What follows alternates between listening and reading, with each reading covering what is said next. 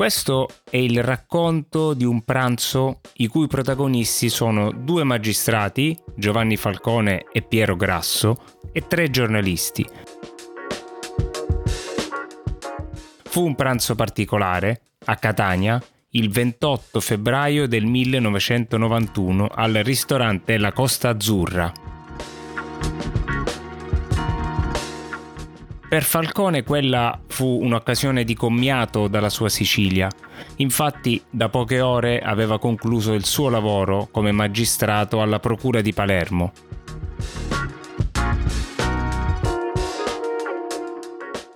Fu un momento di sfogo, ma anche di programmi di lavoro ambiziosi per il suo nuovo incarico al Ministero della Giustizia, in quello che purtroppo, per decisione di qualcuno, fu il suo ultimo anno di vita. Quelle ore in riva al mare furono condite da alcuni aneddoti interessanti, ma in fondo quel pranzo sarebbe stato solo una circostanza curiosa e poco più, se non ci fosse stato un finale incredibile, un finale mancato, che non si verificò, del tutto inatteso dai protagonisti, ma forse non imprevedibile.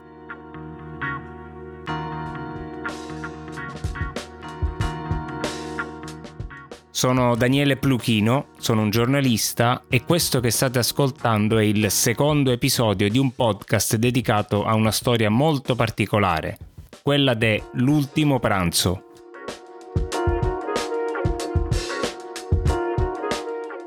Perché l'ultimo pranzo? Perché proprio in quei giorni Falcone stava organizzando il trasloco da Palermo a Roma. Da appena un giorno aveva lasciato la procura palermitana per trasferirsi al Ministero della Giustizia, ma in quel 28 febbraio entrava ancora in un tribunale siciliano, quello di Catania, seppure nelle vesti di testimone nel processo per l'uccisione del procuratore Gaetano Costa. Dunque era l'ultimo pranzo da toga siciliana, ma avrebbe potuto essere l'ultimo e basta, se si fosse concretizzato un assurdo e imprevedibile finale che i commensali hanno scoperto molto tempo dopo.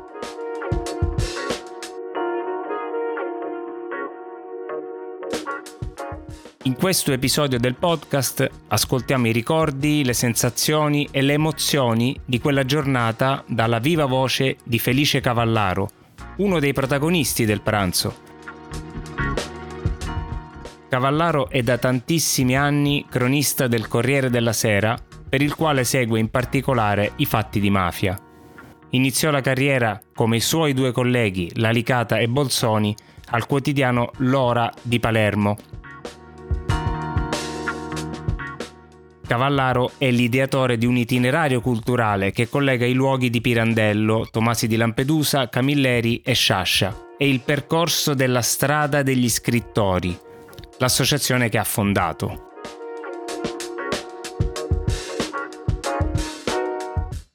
Quel giorno, insieme ai colleghi Lalicata e Bolzoni, avvicinò Falcone al Tribunale di Catania per strappare un'intervista, una chiacchierata, almeno qualche parola che raccontasse passato e futuro del giudice che ha segnato la storia del nostro paese.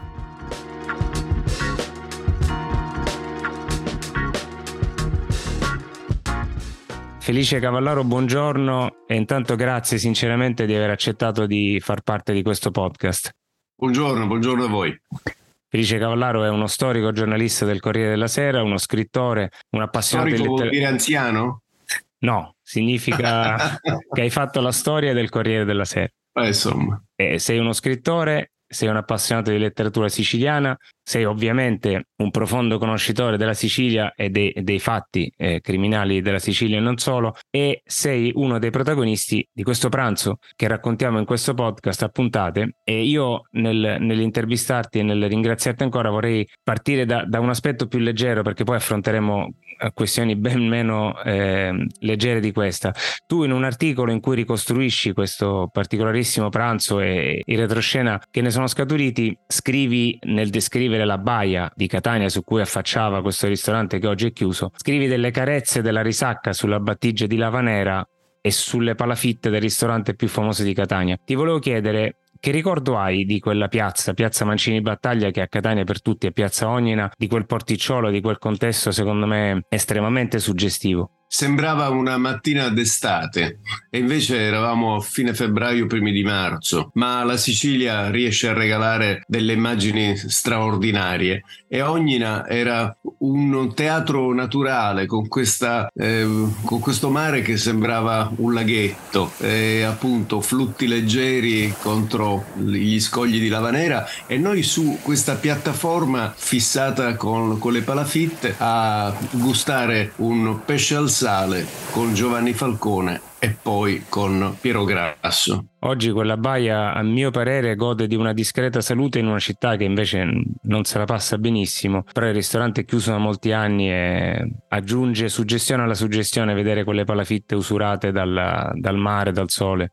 Città malata sembrava che stesse in ottima salute a vedere il Costa Azzurra, il ristorante frequentato dai, dai, professionisti, dai catanesi che volevano mangiare un buon pesce, ma anche da molti notabili e molti amici degli amici. Un po' si sapeva che l'ambiente non era del tutto esente da cointeressenze, non si conosceva il dettaglio, ma quando si andava al Costa Azzurra si sapeva che entravi in un enclave che era quella di una città che allora sembrava straordinaria a vederla dall'esterno ed è la cosa incredibile. Allora sembrava una cosa buona e non lo era.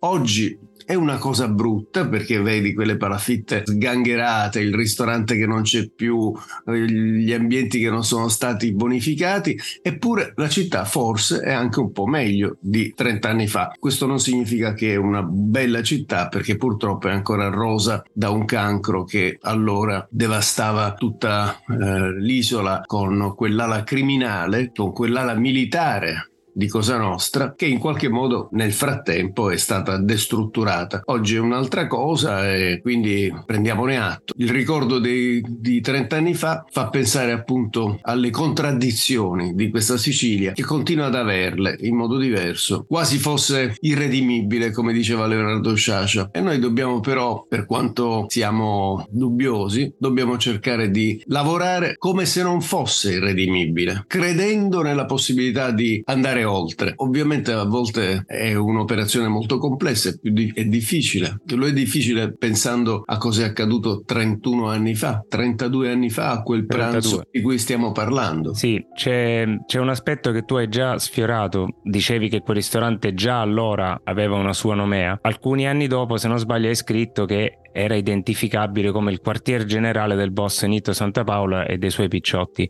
Così hanno, lo hanno descritto alcuni pentiti, in particolare uno, parlando anche con Piero Grasso, che, e si ritrovò una rivelazione agghiacciante, perché quel giorno quando eravamo con Giovanni Falcone e Piero Grasso in quel ristorante, ci fu un tentativo di organizzare un comando per far fuori sia Falcone che eh, Piero Grasso e probabilmente anche noi tre giornalisti, io, Attilio Bolzoni e Francesco Lalicata, forse abbiamo corso qualche rischio. Beh, credo più di qualche.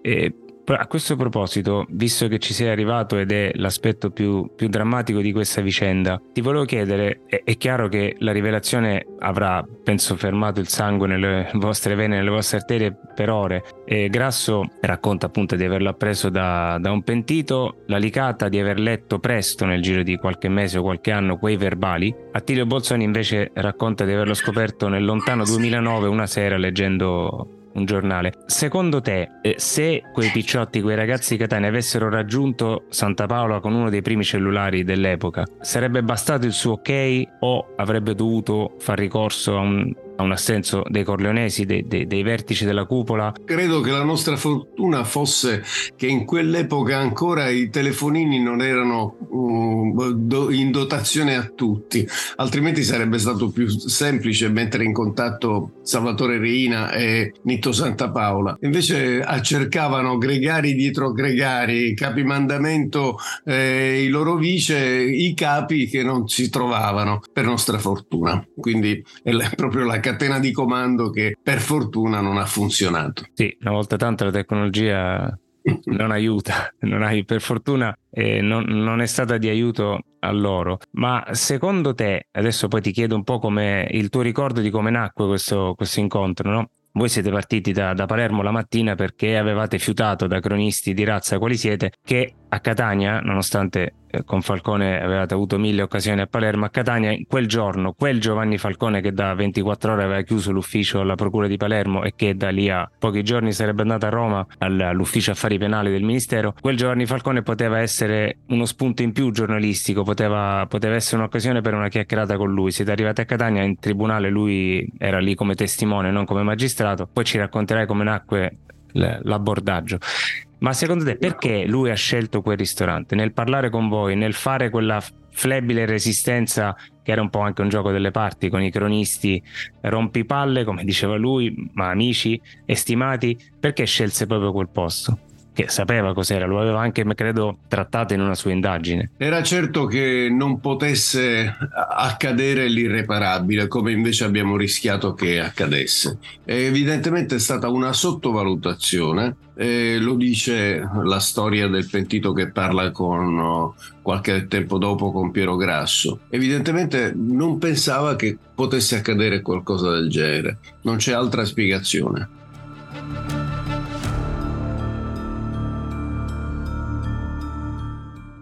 Lui, secondo quello che riferisce uno dei tuoi colleghi, disse anche una frase tipo lì ci lasceranno in pace, cioè paradossalmente lì è il posto dove possiamo... Sì, ma era, era riferito al fatto che eh, stando in un, in un luogo comunque appartato, eh, lontano dal Palazzo di Giustizia, da dove ci trasferivamo dopo l'udienza, saremmo stati tranquilli. Okay. Eh, tutto nasce eh, da una richiesta che fui, fra virgolette, costretto a fare io, perché noi siamo partiti quella mattina eh, eh, cercando, sperando di poter parlare con Giovanni Falcone, ma senza nessuna certezza. Partivamo da una Palermo che era la Palermo del Palazzo dei Veleni, dal quale Giovanni Falcone eh, fuggiva sostanzialmente andava via accettando il ruolo di um, direttore degli affari penali al Ministero della Giustizia con Claudio Martelli, trascinandosi tutte le accuse di,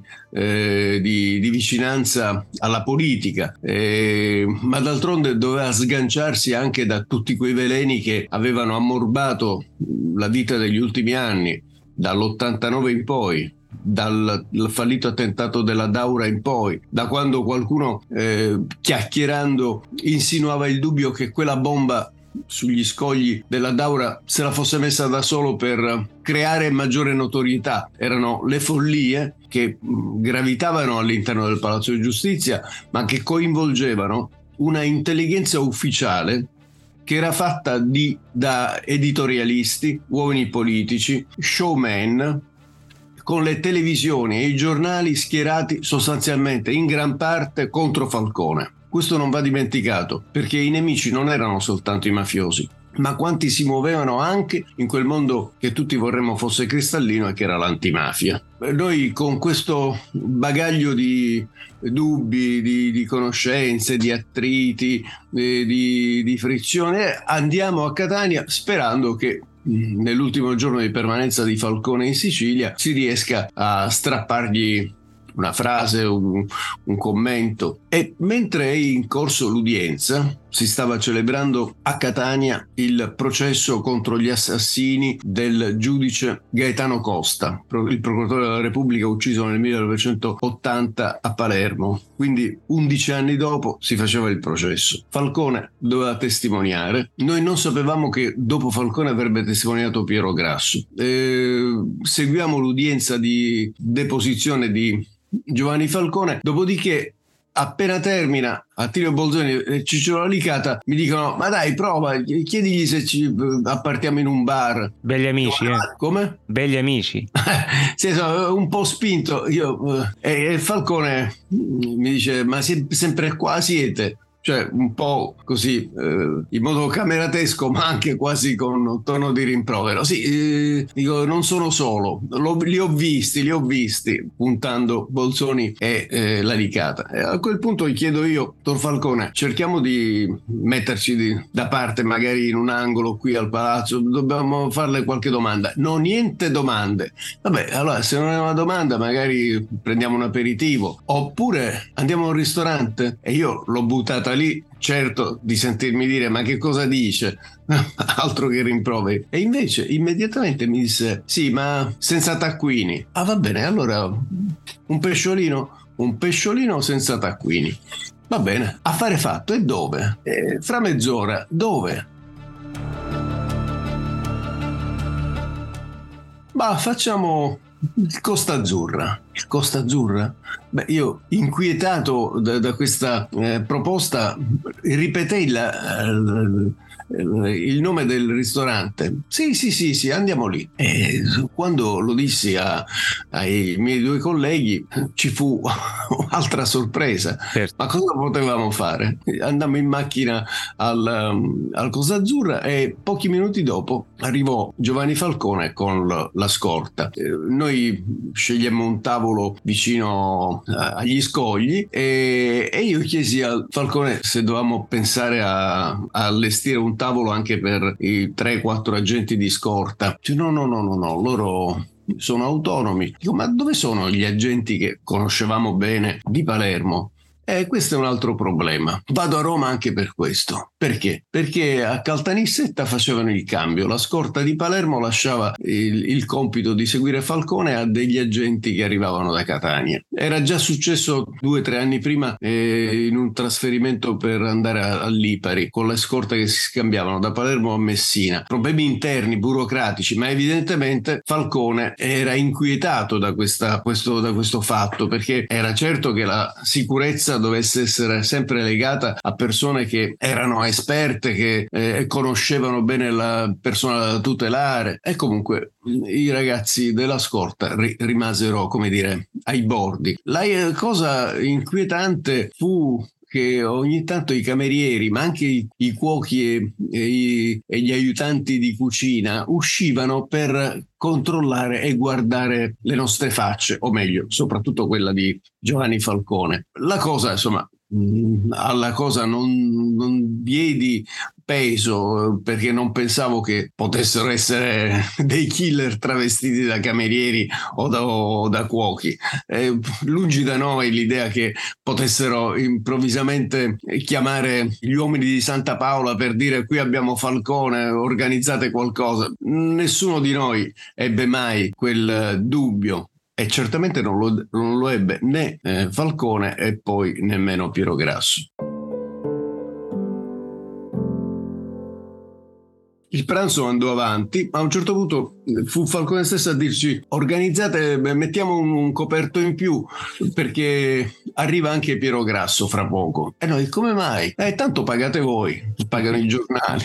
e quindi eh, cominciamo a mangiare. Piero Grasso arrivò poco dopo, la conversazione ovviamente eh, veniva, come dire, registrata da noi, eh, ognuno dei tre cercava di memorizzare tutto quello che ci dicevamo, ma nessuno c'era il divieto dei taccuini. E Falcone ribadì. Oh, mi raccomando, non una parola. Va bene, dottor Falcone. Era un uomo diverso quel giorno, era un uomo. Sì, aperto, era molto, era molto rilassato.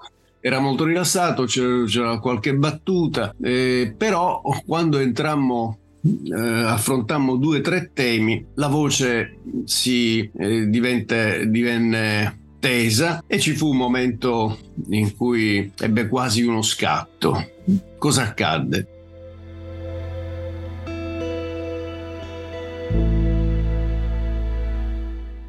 Noi eh, avevamo, non potevamo non ricordare che lui andava via a Roma perché a Palermo le cose si erano messe male. Lui ci disse io vado a Roma perché devo fare l'ingegnere dell'antimafia. Quando disse questa cosa io pensai, dico ma è un po' invasato, che vuole dire? Costruire il palazzo, finora, no? Finora ho imbiancato una stanza dell'antimafia a Palermo devo costruire il palazzo dell'antimafia. Ancora oggi ripenso a quella mia sorpresa perché non capii cosa volesse dire. Oggi, 30 anni dopo, ci guarda un po', cos'era il palazzo? E lui stava andando a costruire a Roma una cosa che, alla quale noi neanche lontanamente pensavamo. Stava andando a costruire la direzione investigativa antimafia, la DIA, la nostra FBI. Stava andando a costruire a Roma la DNA, la direzione nazionale antimafia, quindi la super procura. Ma tutti cosa dicevano? Eh, vuole la super procura per fare il suo super procuratore e controllare i procuratori delle città in cui c'è maggiore criminalità, Napoli, Palermo, Milano e Roma,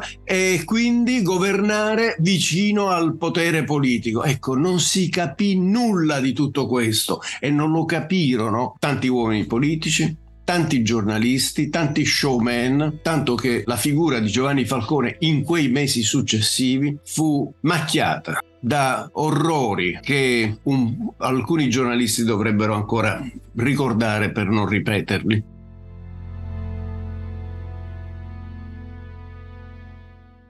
Forse accade anche in questi anni, in questi mesi. È una mia opinione, non so se sei d'accordo. Sì, bisogna, forse... stare, sì, bisogna, stare, attenti. Ci sono opere e... di delegittimazione non troppo diverse. Scusami l'interruzione. Sec- la, sec- la, seconda questione che eh, ponemmo noi, comunque un po' anche provocandolo, a un certo punto dissi, ma dottor Falcone, molti dicono che lei va via per paura. non l'avessi mai detto. Scattò in piedi lasciando un bicchiere di vino con violenza sul tavolo, quasi prese il bottone dorato del suo blazer blu, quasi se lo strappò dicendo la mia vita vale meno, io sono un siciliano, la mia vita vale meno di questo bottone. Io non vado via per paura, ma vado per fare l'ingegnere dell'antimafia. E beh, eh, quella fu una lezione straordinaria che ci consentì a fine eh, pranzo di correre in, in, albergo e buttare giù ognuno di noi una versione del pranzo, delle cose che ci eravamo detti, delle sensazioni che avevamo avuto. Confrontammo in qualche modo un po' le varie stesure, ognuno poi realizzò la propria intervista e che insomma poco incidono, basta leggere i giornali dell'epoca, però al solito non potevamo pubblicare le interviste senza dire nulla a Giovanni Falcone. E quindi ancora una volta Bolzoni e, e, e la Rigata mi costrinsero a telefonare io a Falcone dicendogli guarda dottore abbiamo pensato che magari su qualche frase costruiamo un pensiero. E io lo sapevo che di voi non mi potevo fidare. E quindi fece così, si lamentò con me che fosse un lamento sincero, che fosse un gioco delle parti. E questo io non lo so, forse si aspettava che noi avremmo scritto qualcosa. Forse lo dava per scontato, non lo so. So però per certo che quando ci siamo rivisti qualche tempo dopo, nessun riferimento fu fatto mai critico a quelle interviste che uscirono e che quindi dovettero essere abbastanza apprezzate da Giovanni Falcone. Un po' meno, questo lo so, mi risulta, da Francesca Morvillo, ah. moglie di Giovanni Falcone, che invece gli disse: Ma tu sei pazzo a dire una cosa del genere? Ma come? La tua vita vale meno di un bottone del bottone di una giacca. Tu sei tutto per me, non puoi dire queste cose. E poi le loro conversazioni non le conosciamo, ma l'amore che era esploso tra di loro consentì a Francesca di, di volare a Roma e gli ultimi mesi di vita, quindi siamo già un anno dopo quella conversazione al Costa Azzurra di Catania, un anno dopo riescono a trascorrere due o tre mesi a Roma tutto sommato in tranquillità anche se sono mesi travagliati perché la Cassazione che viene fuori con la conferma del,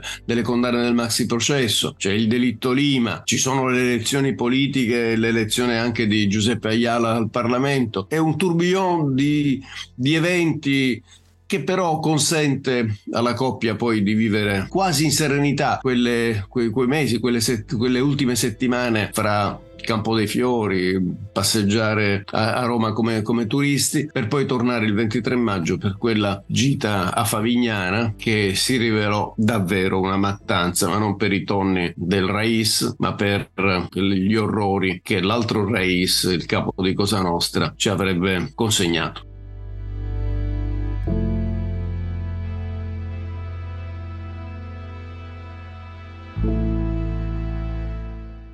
Hai fatto un racconto di fronte al quale si sta solo in silenzio. Ti volevo chiedere, quando hai scoperto tu l'agghiacciante retroscena legato a, all'intenzione di, di, di commettere un, un, omicidio in quel ristorante? Vari omicidi. Eh, ne, par- ne, parlò Piero Grasso presentando uh, un suo libro, lo presentavo io, eh, uno dei primi suoi libri, forse il suo primo libro. Eravamo davanti a una platea affollata. Lui disse questa cosa e io rimasi davvero inchiodato alla sedia perché non lo sapevo, non, non me lo aveva raccontato prima. Mamma mia. Beh, ci fu un, un po' di emozione.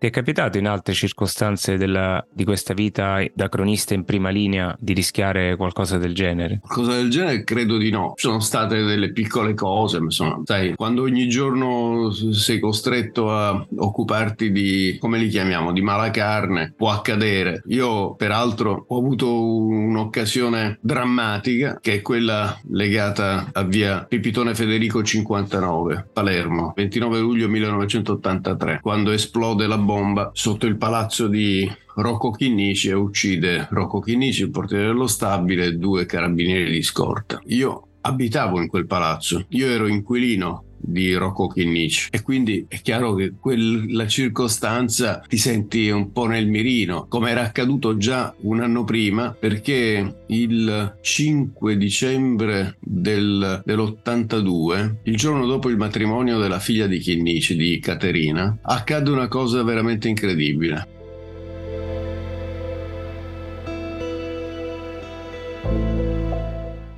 arrivò una persona per visitare Rocco Chinnici che in quel, quel, giorno, il giorno dopo il matrimonio, ha avuto un febbrone. La persona che arrivò lì si chiama Romano, era un, un vecchio compagno di scuola di un, di un, boss che si chiama Nino Madonia. Apre, entra nel portone di via Pitone Federico e vede uscire Nino Madonia. Dice, ma tu che fai qua? Che, che, che c'è? No, niente. Insomma, allora avverte Rocco Chinnici e scatta il sistema di sicurezza. In effetti, Nino Madonia fa, si era fatto il giro delle due scale per avere, fare un sopralluogo nel palazzo in cui sarebbe esplosa la bomba sei mesi dopo. Io ricordo quel giorno che ci fu un trambusto nella scala e c'era un signore che saliva e scendeva. E soprattutto le mogli telefonavano, si citofonavano. Ma chi è questo qui? Era il capo, il capo, del mandamento di San Lorenzo che andava a fare un sopralluogo in vista di. E quindi alcune di, di queste storie mi è capitato di viverle un po' in prima persona, eh, ma insomma fa parte della storia di chi vive a Palermo, quanti palermitani hanno rischiato davvero tanto, gli inquilini di Via D'Amelio, eh, tanti che passavano sull'autostrada di Capaci. È una città per certi certi versi infernale, lo è stata almeno. Fa parte dei rischi purtroppo di chi svolge un, un servizio che io trovo semplicemente encomiabile, formidabile, irrinunciabile sai, sono, di sono, informazione. Sono rischi, ma sono rischi che questa mafia che ha scelto la via del terrorismo ha finito per rovesciare non soltanto su, sui magistrati, i, i poliziotti, i, i, giornalisti, le persone coinvolte nel,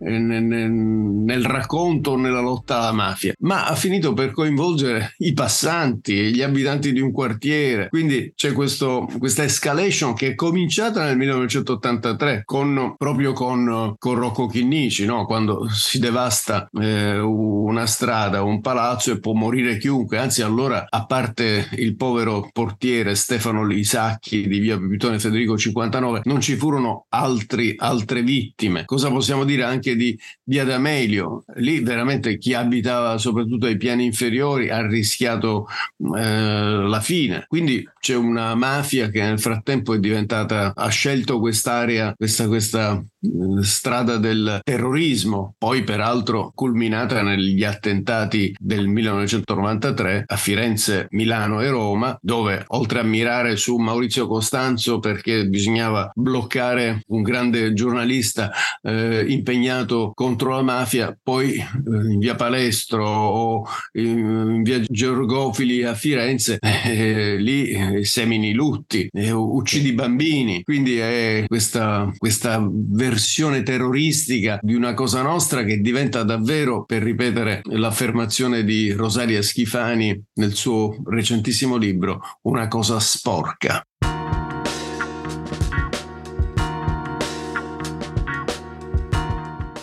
Io ti voglio ringraziare sinceramente di cuore, credo che abbiamo detto hai detto tante tante cose, qualcosa che non conoscevo, non avevo neanche raccontato nella prima puntata. Grazie. Grazie Felice.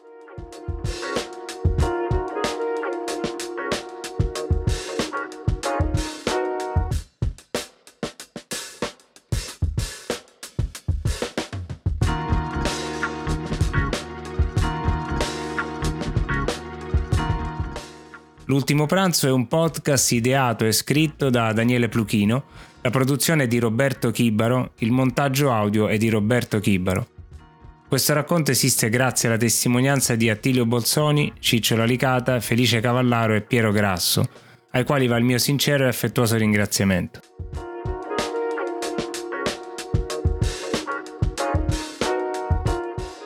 Prima di lasciarvi vi ricordo di premere il tasto segui sulla vostra app preferita di podcast, lasciare una recensione o un voto se il lavoro vi è piaciuto. Scrivetemi se volete a d.pluchino.gmail.com. Ci risentiamo molto presto con la nuova puntata.